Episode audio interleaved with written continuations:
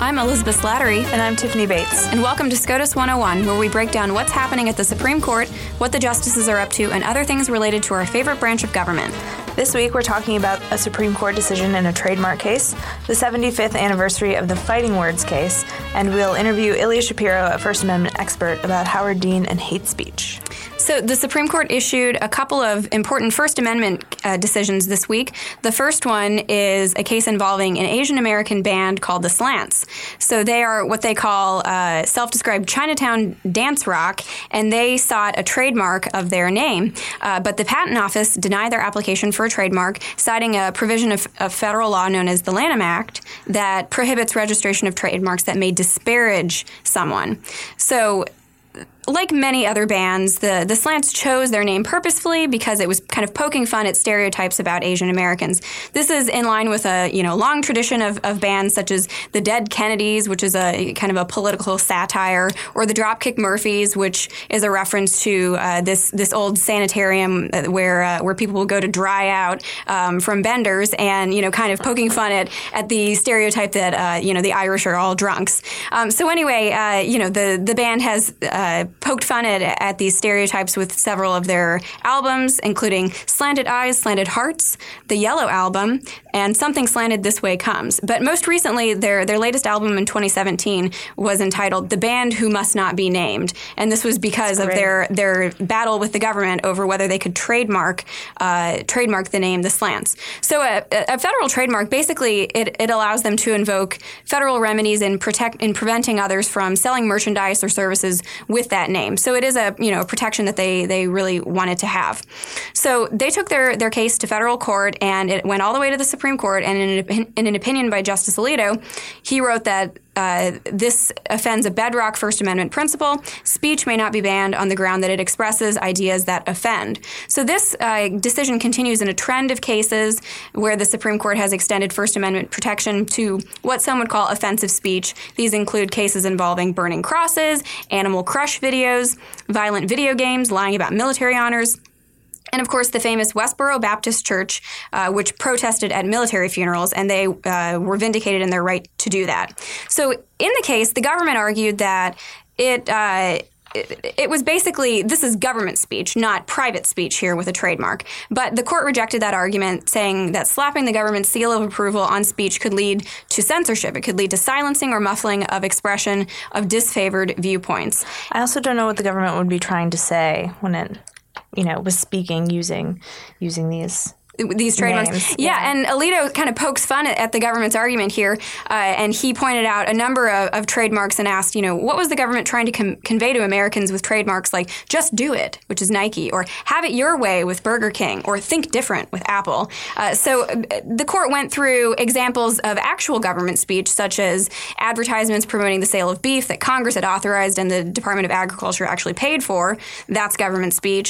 Monuments that are donated to uh, public parks, government speech. Speech, and in, in a case just a few terms ago, license plates issued by states, specialty license plates, that's also government speech. So in those instances, they were saying that uh, the speech is closely identified in the public mind with the government, whereas with a trademark, you would have n- no idea that it's connected to the government. So this case has important implications for another case that we've been watching closely. The Washington Redskins lost six of their trademarks in two thousand fourteen uh, because the, the Patent Office said that, that their name was offensive to Native Americans. I would point out that the Washington Post did a poll last year that found nine in ten Native Americans do not find the name offensive. So now this case was on hold at the lower court, and uh, their their fantastic lawyer, uh, our, our favorite liberal at the Heritage Foundation, Lisa Blatt, went to court, filed filed a letter explaining why the court had to rule for them uh, and and uh, and reverse the lower court decision that had upheld uh, uh, upheld the government's canceling of all of these trademarks. So we're going to keep an eye on what happens there. The other First Amendment case this week um, was Packingham versus North Carolina, and this was a decision dealing with the state of North Carolina made it a law, uh, made it a felony for registered sex offenders to access social networking websites that minors could become members of. So they said this violates the First Amendment free speech clause. Uh, you know, on the one hand, you can understand why states might want to try to limit what sex offenders can do in their contact with minors, but the court said this was just way too broad, uh, and it, it prevented sex offenders basically from going on the internet at all. Now, uh, Justice Kennedy wrote the majority opinion. Justice Alito concurred in the judgment in pretty strong terms. Uh, it almost read a little bit like a dissent, although he concurred in the, you know, the underlying ruling, saying that the majority was unable to resist musings that seemed to equate the entirety of the internet with public streets and parks, and that this would have troubling implications for states that are trying to protect minors. Um, so our, we're introducing a new segment this week called SCOTUS Anniversaries. So this year is the seventy-fifth anniversary of Chaplinsky um, against New Hampshire, a nineteen forty-two case about fighting words. Um, so New Hampshire um, had a law that made it illegal to say, quote, any offensive, derisive, or annoying word to anyone who is lawfully in any uh, street or public place, or to call him by an offensive or derisive name. I think annoying is my, my favorite part. Um, There's a lot of annoying things I hear on the street. Yeah, no kidding. Um, so Walter Chaplinsky, he was a Jehovah's Witness. He was on a public sidewalk um, preaching. There was a big crowd around him making a fuss. They were blocking the road. Um, so the cops showed up and told him to, you know, quiet down. Um, and he called the city marshal a goddamned racketeer and a damned fascist. I'm sorry we didn't have a trigger warning for any snowflakes that are listening yeah, to this episode. We don't do that here.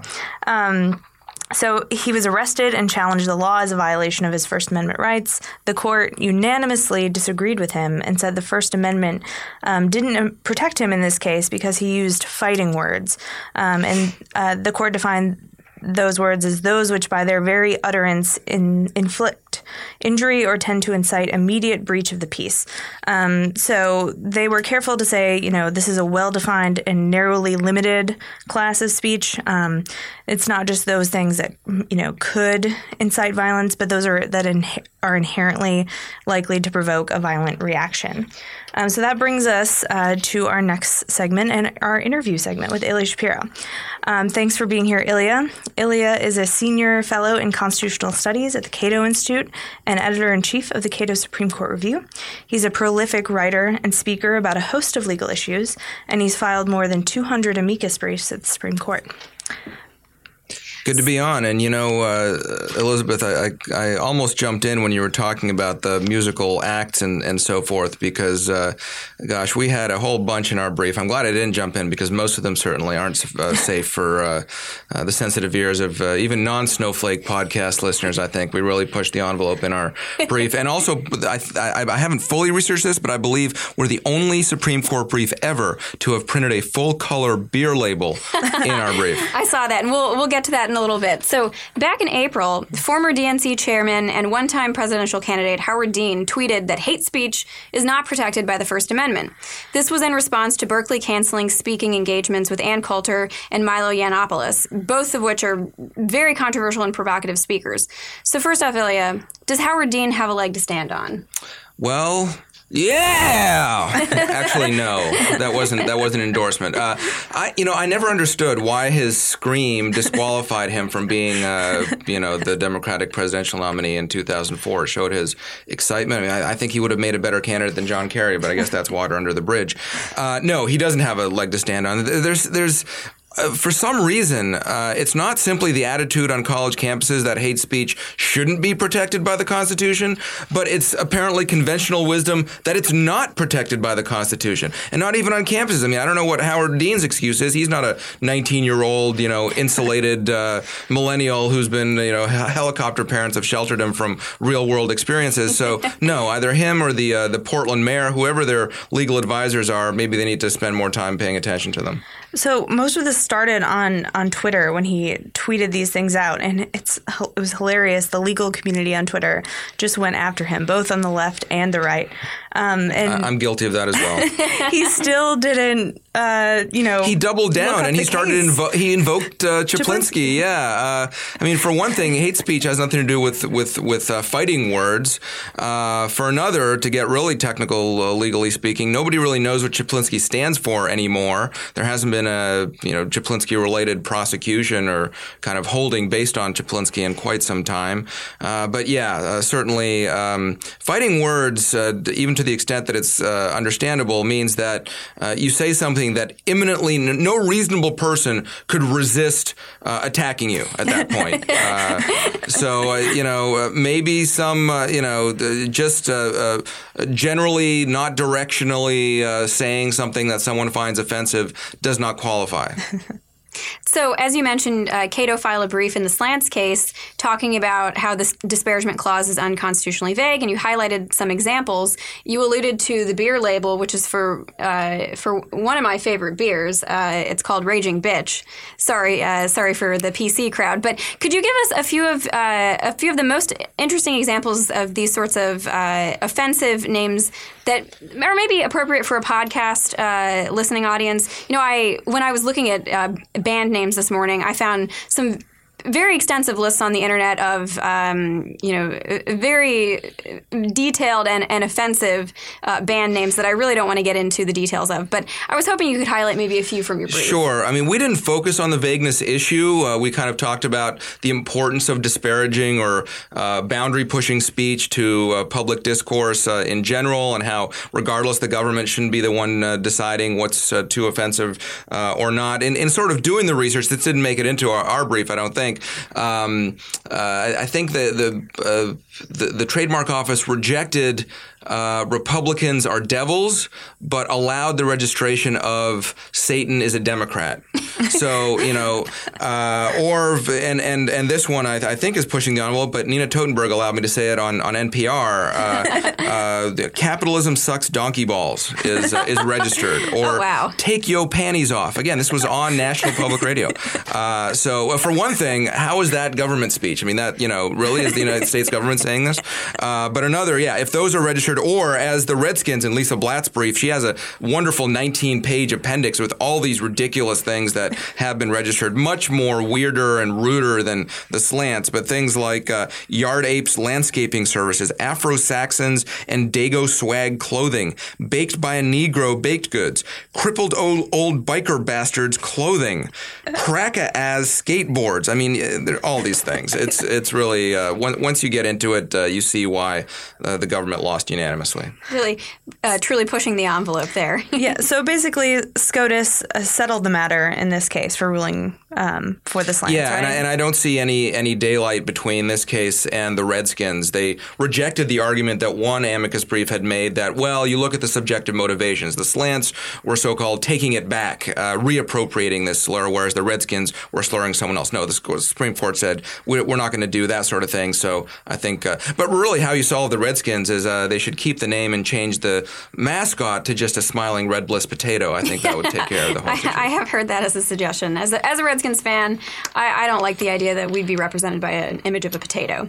Um, so there, there, as I mentioned earlier, there's been a trend in the Supreme Court's First Amendment jurisprudence towards increasingly providing protection for so-called offensive speech, cross-burning, animal crush videos, uh, so on. And, of course, the the case from a few years ago of the aspiring rapper Tone Dougie, whose Facebook post got him into trouble because he posted about uh, wanting to kill his wife, blowing up an F B I agent, and other things. Um, but he said that they were just rap lyrics. One of his lawyers became, who's a, a rap uh, a scholar at the University of Richmond, uh, is one of my basket of deplorable people and organizations that joined my brief, actually.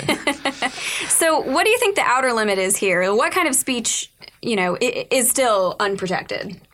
Um, well, there's a division on the court regarding, uh, ironically, political speech in the campaign finance area and speech relating to worker rights versus unions. Aside from that, it seems that this court, the Roberts Court, is the most pro-free speech court we've ever had. Um, the, all those things that you listed, most of those cases were unanimous or maybe one or two dissents. Um, you know, if, if you know, there, there might be some, we're getting into the digital age where we'll have some probably weird cases involving virtual representations, although even for, for child pornography, the court ruled, this is now, gosh, almost twenty years ago in an opinion by Justice Rehnquist, Chief Justice Rehnquist, I believe, that virtual child porn uh, could not be uh, restricted because no child was literally being hurt uh, when it's virtually created. So uh, again, the court is uh, is very favorable towards us. Now, a question is, what happens uh, in the next generation? Because the court tries not to get too far ahead or behind public opinion. So if we have all these snowflakes who graduate, and start attaining positions of leadership in our society, uh, both culturally and politically, uh, will there be a shift in terms of uh, what's acceptable and, and what's not? Um, what do you think the future is for handing out pocket constitutions on college campuses? Um, that's apparently not allowed at a community college in Michigan, I believe. Um, the students on Constitution Day were were prohibited. Well, well I could see that rule being in. I, I could see that rule being in place in California, but in America, I think it would be difficult. Uh, I mean, seriously, this this is is is uh, quite literally the the reductio ad absurdum, the the most absurd example of uh, uh, an obvious. Uh, invalid restriction based on the First Amendment. Uh, to you know, to say that you, you can't give out these pamphlets. This is not a uh, you know. Th- there can be time, place, and manner restrictions. You c- people can't just run into a professor's lecture and disturb it by tossing out constitutions or anything else. Um, just like uh, I believe strongly in political speech, but I think a town can pass an ordinance saying you can't go down the the a quiet residential neighborhood at three a.m. blaring your political slogans out. Out of a out of a megaphone, so you can have those kinds of restrictions. Uh, but certainly, the idea that the, the Constitution can't be distributed because it can offend people of all reasons, you know, it's just absurd. So, final question: if you could be a Supreme Court justice for one day, what case would you overrule? We have our we have our thoughts. Uh, it's it's Wickard versus Filburn, oh. uh, which in, in nineteen forty-two allowed the federal government to regulate even uh, local economic and potentially non-economic uh, activity um, under the Interstate Commerce Clause because of the knee bone is connected to the shin bone theory of constitutional interpretation. Uh, that is, if you don't regulate a farmer growing wheat in his backyard, uh, if you don't, uh, if, the, if the price controls don't affect that, well, that uh, on the aggregate nationally affects the uh, interstate. State pricing scheme that Congress was trying to put uh, in place. And uh, this has uh, more than anything else, uh, more than any one singular moment, has allowed the federal government to grow into the out-of-control behemoth that it now is. That's a, a great choice. So we're going to wrap up with a round of Supreme Trivia, First Amendment edition, where we're going to try to stump our guest, Ilya Shapiro. Are you ready? Ready as I'll ever be. First question. What Supreme Court case incorporated the free speech clause of the First Amendment against the states? Good Lord, I should know this. See, I, I think the incorporation doctrine is a constitutional malapropism because of the Supreme Court's evisceration of the Privileges and Immunities Clause or Immunities Clause in uh, the slaughterhouse cases. So, you know, that one's not even in my working memory. I'm, I'm going to have to pass on that one. It's uh, Gitlow versus New York, nineteen twenty-five. Yeah, yeah. Benjamin Gitlow challenged his conviction for distributing a socialist manifesto in violation of New York's law that punished advocacy to overthrow the government. This was one of the early cases incorporating part of the Bill of Rights against the states through the fourteenth Amendment. Gitlow lost his case, uh, but through this and other cases, several parts of the Bill of Rights now apply against the states and uh, as well as the federal government, including most recently the Second Amendment, which I know you're familiar with that one. Okay, second question. Which justice dissented from a case where the court struck down the federal law criminalizing videos of people crushing animals? That was Why? Justice Alito. Um, ding, ding, ding, ding, ding. Yeah, yes. Because uh, he thought that uh, there were certain things that uh, I think that a, that a civilized society can allow, that this, uh, you know, crushing animals is not speech. Uh, am I getting close to his rationale? Yes, that's right. So um, it was Justice Alito in U S v. Stevens, a case from two thousand ten. Um, and he dissented because, in his view, the court didn't need to strike down the law in its entirety. Um, he thought there were still constitutional applications of the law. Third question.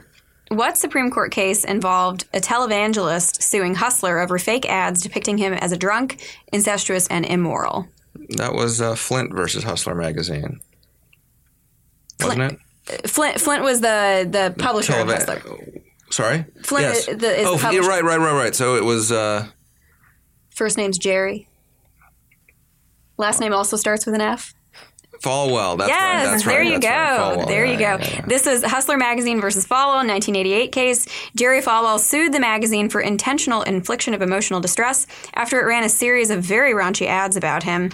The court ruled in favor of the magazine since Falwell was a public figure and the parodies of him could not reasonably have been interpreted as fact.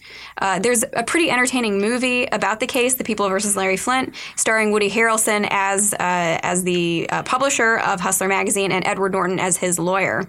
Years later, I read, when I was doing a little research for this, um, I read that Jerry Falwell and Larry Flint actually started debating each other on college campuses on topics including free speech and morality, and they actually became friends. Very interesting. Okay, final question. Which former Solicitor General said at oral argument that the government could ban books for election-related speech published too close to an election, but assured the court that it wouldn't do that, just just because?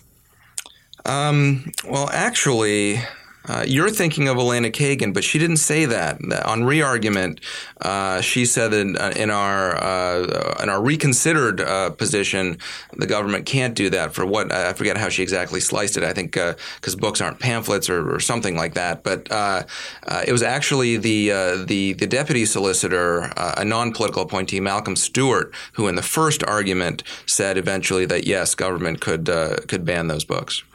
Well, yes. So I was I was reading this in uh, Floyd Abrams' book and reading the exchange um, yesterday. So the former Solicitor General, General, now Supreme Court Justice Elena Kagan, in Citizens United, tried to make up for um, her colleague Malcolm Stewart's answer from the first time Citizens United um, was argued. But she still kind of said, yes, we, we could do this, but we pinky swear um, we won't. But and, and that, it's at that point that Chief Justice Roberts said we don't uh, leave our constitutional rights to the whims of bureaucrats. Yeah, the "we pinky promise we won't" is yeah. is not good enough. Well, great job. I, I think you got, what, three out of four, so that's pretty good. Um, so thanks for listening to SCOTUS one oh one. Be sure to subscribe to the podcast on iTunes or SoundCloud. This was pretty advanced. I think it might have been two oh two this time. um, you can also follow us on Twitter at Tiffany H. Bates and at E. H. Slattery. We want to thank our guest, Ilya Shapiro, for joining us today, and we're going to leave you this week with a short clip of one of the Slants' songs called Sakura Sakura.